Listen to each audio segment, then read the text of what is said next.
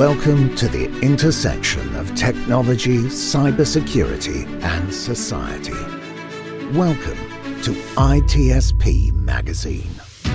Join us on our journey into the past, the present, and the future as we explore the relationship between technology and humanity. Together, we are going to find out what it means to live in a society where everything is connected and the only constant is change. Knowledge is power. Now more than ever. Nintex is the global standard for business process management and automation. The Nintex platform helps their clients accelerate progress on their digital transformation journeys by quickly and easily managing, automating, and optimizing business processes. Learn more at nintex.com. Blue Lava is the first business platform for CISOs to manage their security program. Blue Lava guides security leaders to effectively measure, optimize, and communicate their security program with confidence and ease in one platform. Learn more at bluelava.net.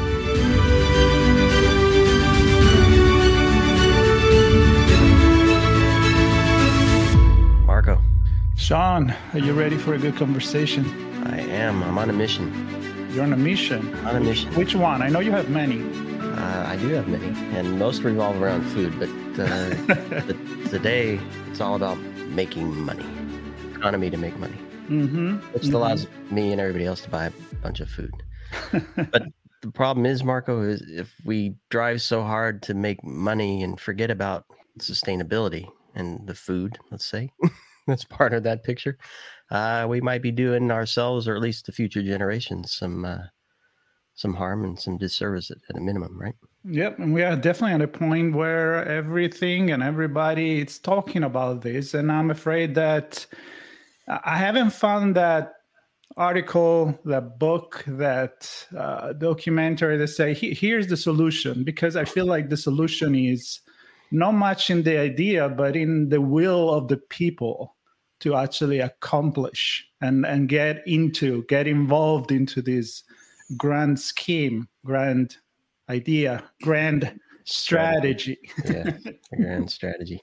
So i and, got uh, there. uh, you did get there. And uh, i have a feeling that will is the core but without a plan we, we might not have a good direction either. So um, to help us with this conversation because i think we're going to take things so far that they're going to be on be beyond my uh, comprehension until the end of this. Uh, we have Joel Makower joining us from GreenBiz Group. Joel, thanks for uh, being part of this. It's great to be here. Thanks. And to uh, to let everybody know who the voice is coming from, maybe a few words about uh, the work you do, uh, some of the books you've written, to kind of set the stage for the things you care most about and are passionate about. Yeah, uh, thanks. Um, well, I am the chairman and uh, executive editor and co founder of a company called GreenBiz Group based up here in beautiful Oakland, California. And we're a media and events company and focusing on the intersection of, of business and sustainability and technology. Uh, I'm a journalist by training, uh, so I and I've been in this particular field for over 30 years. Uh, as it's changed uh, considerably over that time, and particularly over the past few years. So it's an incredibly dynamic and exciting and uh, engaging and, and frankly hopeful uh, part of the economy that uh, just now really starting to come to light uh, at the mainstream level, but been lots and lots and lots going on below the surface for a long, long time. Yeah, that's that's for sure. I mean, I I think uh, I don't know if you agree with what I said when I was uh, we were kicking off the conversation here on uh, on on this podcast about maybe not being prepared uh, psychologically and and strategically. It's a trait that humans kind of have. So I like to look at the past and kind of to predict the future, like on a, some virtual time machine. And and I don't know if we learn so much from the past and we move so fast into the future until we hit the wall and like hey wait a minute there is a wall here and uh, i don't know i mean what what is your vision in this and and how did you decide it for example, on the title, we can start from that book that we we were mentioning is the new grand strategy. I mean, I think there's a lot into that, Alon. Sure. I mean, and the, and the subtitle of, the, of that is Restoring America's Prosperity, Security, and Sustainability in the 21st Century. Yeah, it's pretty interesting. Um, I wasn't looking to uh, write another book. I've written a bunch of books around business and sustainability and corporate responsibility and a whole range of topics around that. And then I, a number of years ago, I met a guy called uh, Mark Puck Mykleby, um, called Puck not because he is uh, a Shakespearean actor, but because he's from Minnesota and plays hockey and in the Marines, where he uh, spent uh, some years, that was the nickname he got. Um, and, um, and and Puck had a really fascinating story uh, in, in, about uh, 2009, early 2009, in the opening days of the Obama administration. He was uh, brought into the Pentagon by uh, Mark Mullen, who at the time was the uh, Joint Chiefs uh, Chairman of the Joint Chiefs of Staff, the highest ranking military officer in the US government, and asked to come up with a strategy. Not a military strategy. We had a bunch of those intelligence strategy, weapons strategy, all kinds of strategies. This was a strategy for America's future. And, and I, I interviewed Mullins and, and as we did this book and basically said, What were you thinking? And he said, Well, I didn't know what we were fighting for, the million and a half men and women I have out there in harm's way. I wasn't sure what we were fighting for. Yeah, to, to defeat the terrorists and all of those things that we talk about politically, but what's the world in which we wanted to uh, succeed? And what's the world we envision that uh, we're fighting for, in effect? And so Puck, along with uh, uh, a, a, counterpart in the Navy called Wayne Porter, um, hold up for a few months, and they came back with a plan that basically puts sustainability in the center as as a strate- national strategic imperative. And sustainability is, is one of these words like, what the hell does it mean? If we hear talk about it, is it environmental stuff? Is it climate change? What does it mean? And and it means lots of different things, and we can we can get into that. But basically, they defined sustainability as an as an organism's ability to uh, to grow and prosper over time, um, and um, you know that really goes to uh, to basically the uh, underlying characteristics of of America, which is prosperity and security. Um, so, how do we become a more resilient country uh, and and and again, once a, once again, a beacon of hope to the rest of the world. And so, what this what the plan called for, and this is what our book became about, was dusting off something called grand strategy, which is something that America has done at, at critical times in its history to align its governance structures with its economic systems, with its foreign policy to take on the big challenges of the time. So, in World War II uh, our grand strategy was basically called the Arsenal for Democracy, Arsenal of Democracy, that we were arming the, the good guys um, and helping defeat the bad guys, in effect. And then um, after World War II, uh, we all of a sudden we had this uh, the specter of communism, Russia, Soviet Union, and we, we were, weren't about to get into another war, and we, we knew we didn't want to take on uh, the, the Soviet Union on the battlefield, uh, particularly given the, the nuclear weapons that had since uh, evolved since since the end of the world of World War II. So the the goal of, of was called containment, the strategy, the grand strategy, and that was about um, containing uh, the Soviet Union on the global chessboard while outcompeting it economically in the global markets. And so in each of these cases, we've aligned our, our governance structures, our economic uh, priorities uh, with uh, our foreign policy to take on those challenges. And so, okay, communism, you know, they lowered the uh, hammer and sickle uh, on the on the Kremlin for the last time was at 1991, I think, and and and and it's been 30 years. And and so, what's our grand strategy now? We don't really have one. We've kind of been operating off that old playbook. And so what we came up with was uh, the strategy that that looks at how do we do what grand strategy has always done, which is start with the economy, leverage the power of the private sector and business to align with the goals of, of the national goals of, of arming the world or, or containing communism or whatever it is. And, and so now, how do we do that to align with the big threats that we have, the existential threats, climate change, of, of uh, global population uh, that we may not be able to feed and clothe and, and, and nurture and, and so many other things that we uh, that are and are equally important and something that's been a big conversation these days is our, res, our our resilience deficit, which is to say that our infrastructure, our supply chains, the basically the fabric, uh, the underlying fabric that keeps society running globally, is frayed. It's falling apart, and and as we saw, you know, whether it's a the the freak winter storm in Texas that knocked out the power grid, or the that runaway uh, uh, tanker and the Suez Canal that blocked that. You know, we're, we're pretty fragile these days. We don't have a lot of resilience. Those things quickly um, the pipeline and the, and the cybersecurity, uh, cyber threats are there on that uh, colonial pipeline.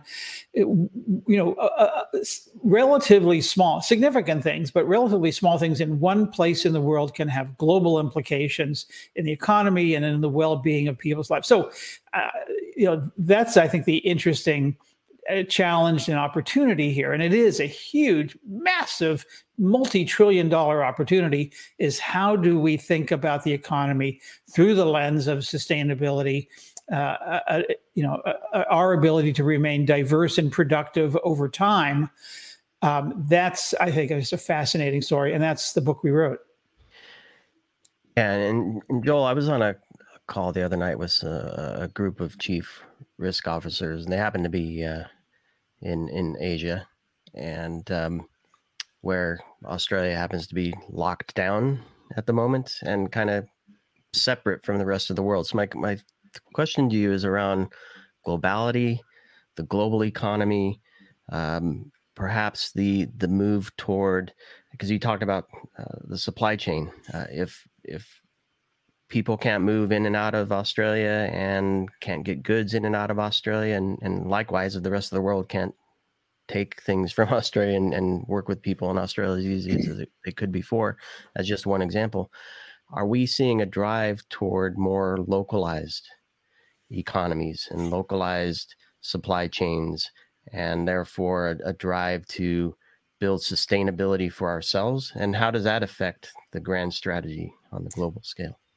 Well, sure. Uh, the relocalization of commerce is is certainly one story. Uh, on you know on inshoring, reshoring of commerce, that's one piece of it. But but let, us step back for a second because I think what's interesting here.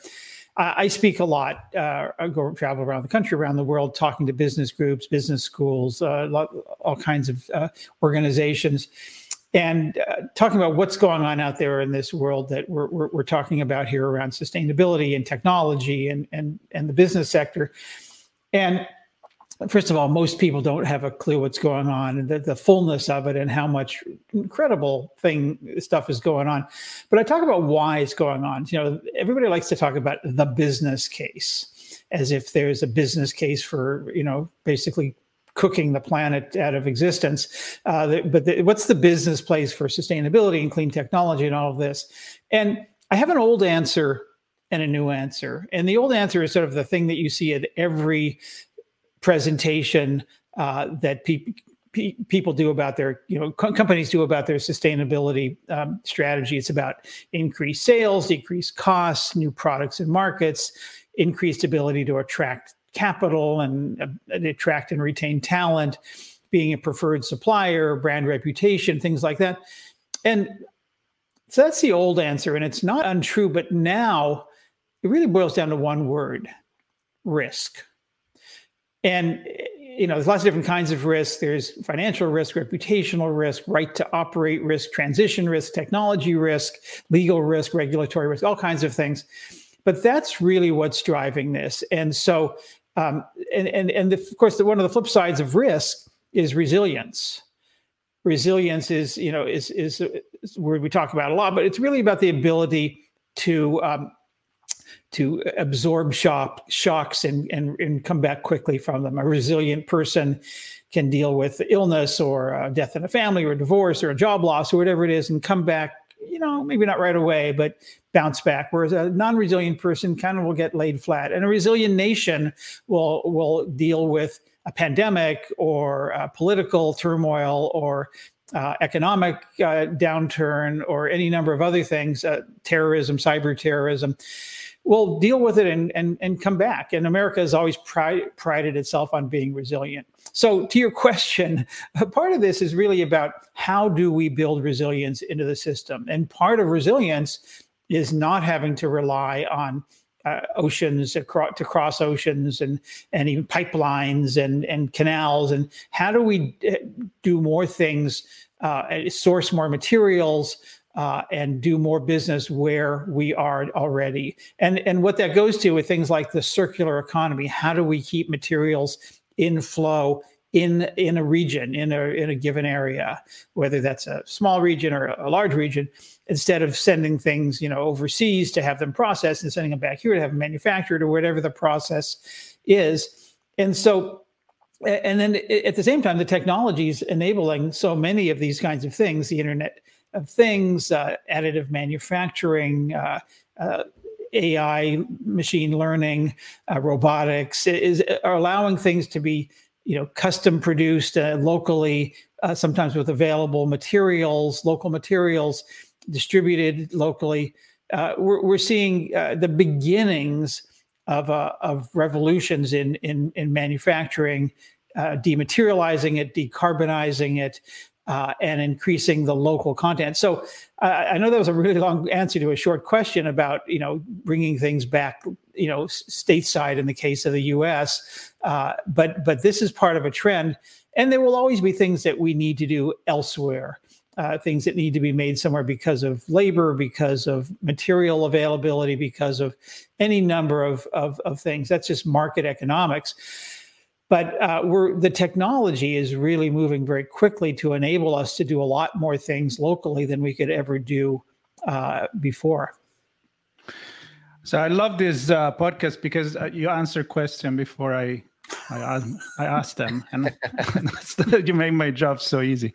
But but at the same time, you create new question in my in my head. So uh, I'm gonna connect to this. And one thing that I that I really learned to to look into every uh, issue and topic we talk about is, and it, it reflects the the technology side of things is the convergency of new technologies that come together that allow to do things that even if we wanted to do years ago we just couldn't do it right, right.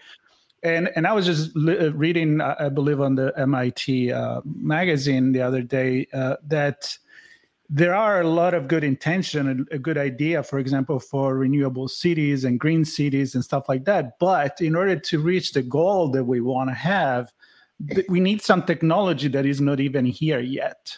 So, what what is the driver and what resonates when you talk to uh, people at the government? Um, you, you, say, you know, schools, uh, university, and, and business what is the common denominator and what do you think is going to drive this acceleration even more acceleration of the technology that we need to get there? Well it's always some combination of fear and right. greed, greed. You know the fear part is frankly climate change. Uh, we're finally, after 30 years of, of warnings, beginning to understand the, the implications of a changing climate and how it's going to manifest itself and already is manifesting itself in many, many ways that, that are potentially hugely detrimental to people, e- economies, and, and of course the planet. Um, we're recognizing that uh, you know 50% of global GDP is uh, dependent upon nature, uh, nature services and ecosystems, and that, that are now being threatened by climate change.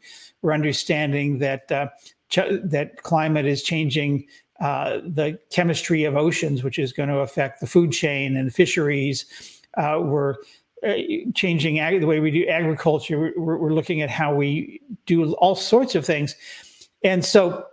Um, and the, the the failure to do that, we're beginning to finally understand could could be catastrophic. I mean, we're seeing now finally the Federal Reserve and the Treasury Department and and the economic Wall Street in general stepping up and and saying uh, not just oh this is the nice thing to do, but holy crap, we got to deal with this stuff because uh, the entire global economy is is threatened here, and we're learning as we've learned over the past year and a half that that something you know seemingly random can can can take down the economy at least uh, several pegs. And and and and that was just you know relatively tame stuff compared to what's possible if we start to see having to relocate uh, you know tens of millions of of climate refugees for example or persistent droughts in parts of the world where people are literally dying for there's just no way to get water to them uh, food and, and everything else.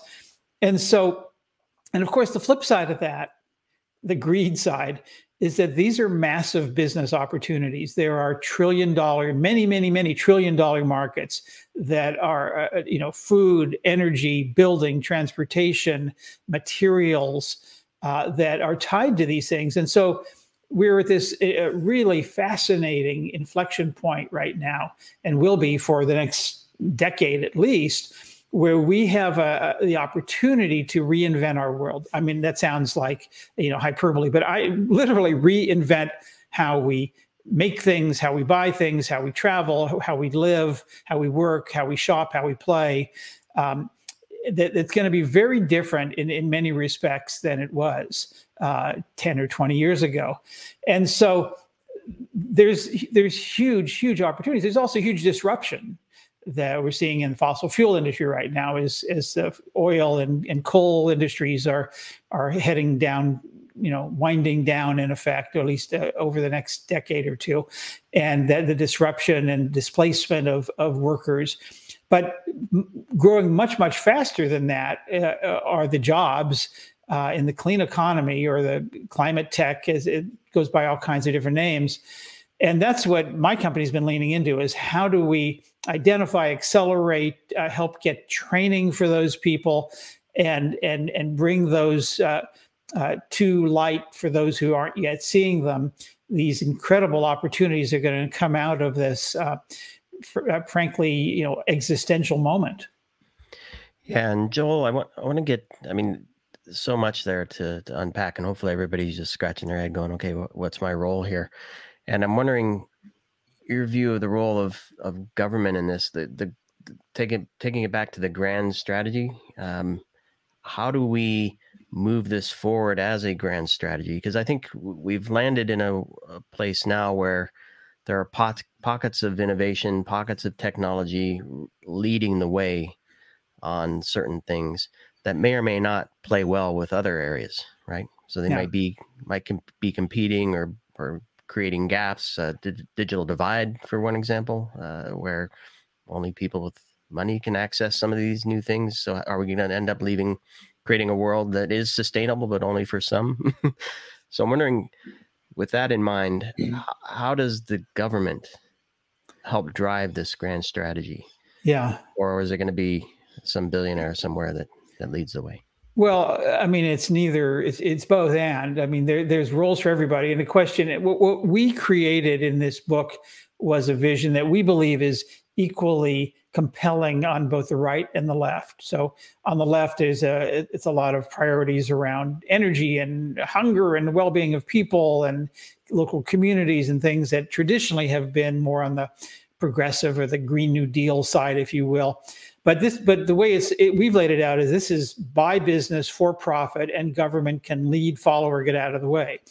There's a lot of things government could do to uh, to enable this, but it's what's really remarkable is how much has happened. I mean, think about the past five years. We haven't had a lot of government leadership in clean technology, at least in the United States.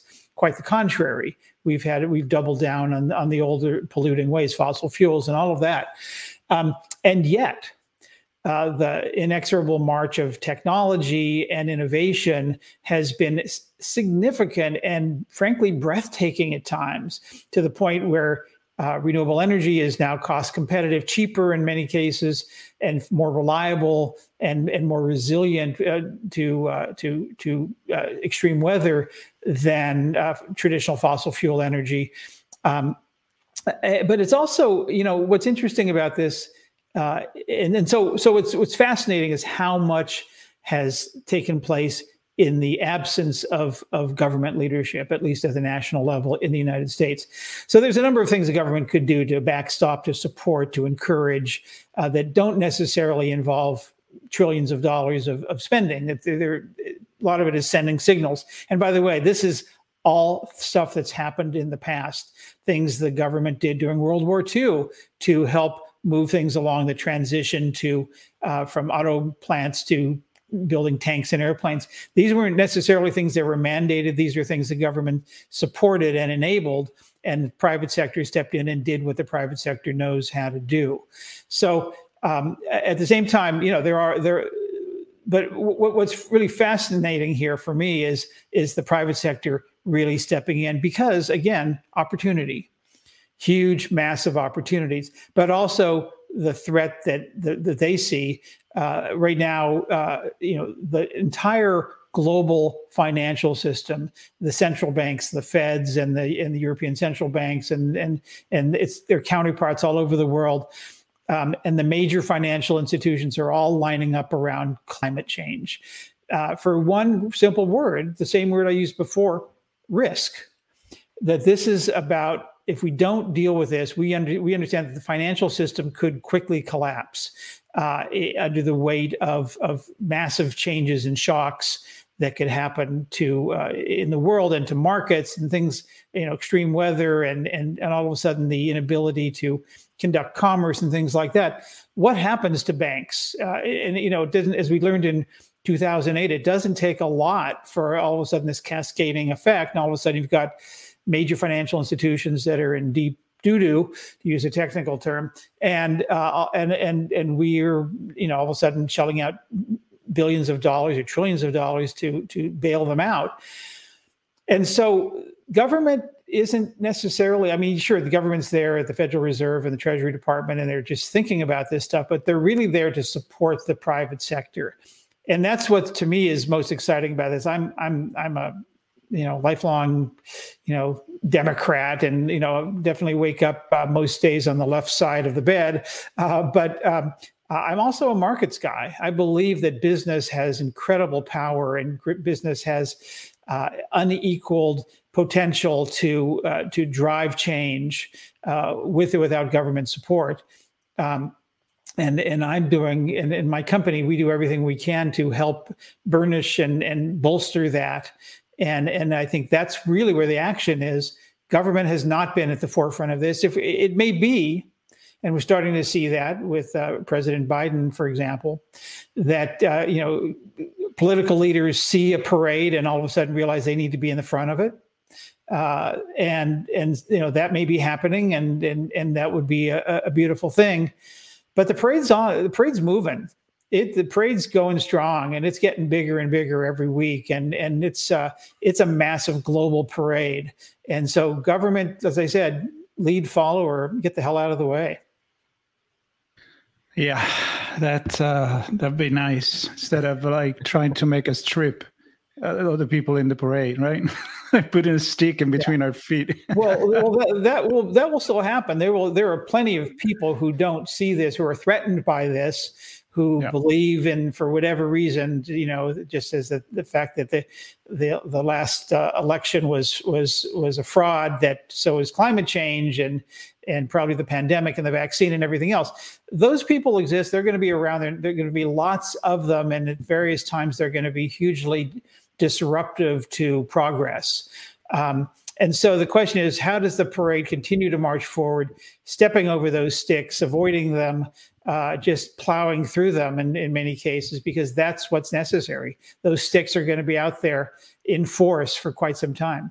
You know what I like about this parade analogy, Joel, is that th- there's no one style of parade. I mean, there are lots of different styles. You have a military parade, you have a, a holiday parade, you have gay pride parade, gay pride parade. Yeah. You have uh, uh, yeah, student school parades, all everything. So the diversity in these parades, and each one has a different leader for a different purpose, um, but all marching toward the same objective. But they all look different. People have their own role to play in that parade. Some is music, some is dance, whatever it is.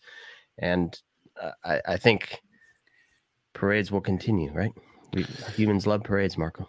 Yeah, we love parades and we love diversity and we know the value of it. And we we also been learning more and more about circular economy and understanding that we we just cannot be parading blindly into the future if we care about the the next generation. I mean, why are we going to the moon, to Mars, and who knows where in the end?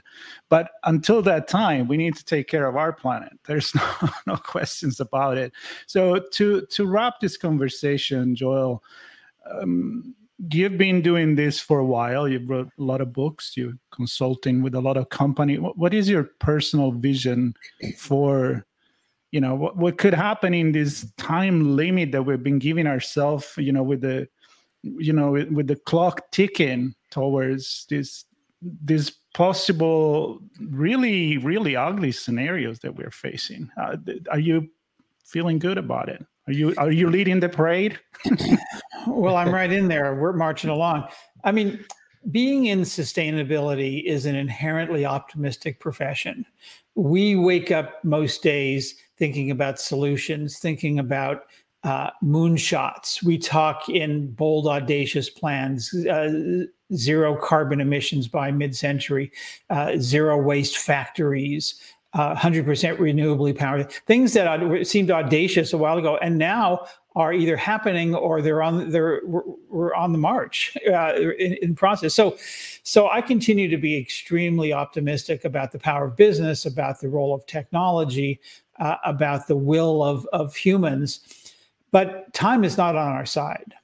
Uh, the indicators are are terrifying in terms of uh, what's happening on the you know, on the ground, literally, uh, and and what's happening in in climate change. And we have a biodiversity crisis where we're we're finding that we're you know species that we rely on as humans for our well-being and economic uh, and, and, and, and personal well-being are being uh, threatened, if not going away. Uh, we don't think of this not just you know some a few birds and trees. These are things that feed us that control erosion, that keep insects away, that keep predators at bay. We they do a number of things that we don't think about and we don't pay for, but they're you know 24/7, 365. And those are being threatened, plain and simple. So time is not on our side. We have to move quickly. Uh, we're starting to move much more quickly than than we have, but it's still not fast enough. And that's the tension: is how do we make this incredible? I'm going to go from a marching to a ship, but how do we turn this massive ship?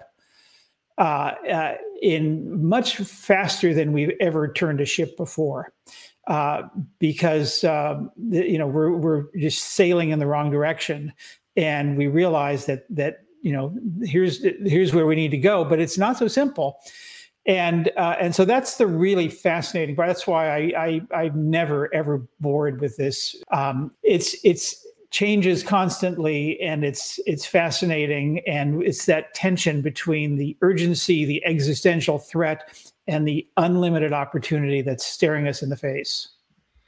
Yeah, this is the the ultimate risk management challenge: resiliency and and redundancy and uh, God forbid uh, disaster recovery. Right. Um, well, there will be disasters. We're seeing, yeah, we're seeing the disasters every year, and they're getting worse and worse: wildfires, droughts, hurricanes, floods, tornadoes, and and, and everything else.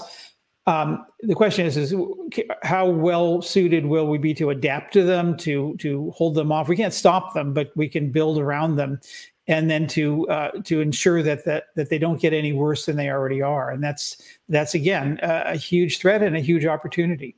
And the the opportunities there, uh, if you want to learn more about what that looks like, uh, everybody should grab Joel's book. It is the new grand strategy, restoring America's prosperity, security, and sustainability in the 21st century. Yeah, there's an opportunity for everybody here to understand what the risk is. And uh, yeah. I think the huge diversity in terms of innovation and plans, hopefully all wrapped up in what is a grand new mm-hmm. strategy. So And, and if I and if I may, Sean, just encourage yes. since we write about this every week, we publish at greenbiz.com. We publish seven newsletters every week, uh, seven weekly newsletters on food, energy, circular economy, um, and finance, and, and, and, a number of other things. So encourage people; they're free.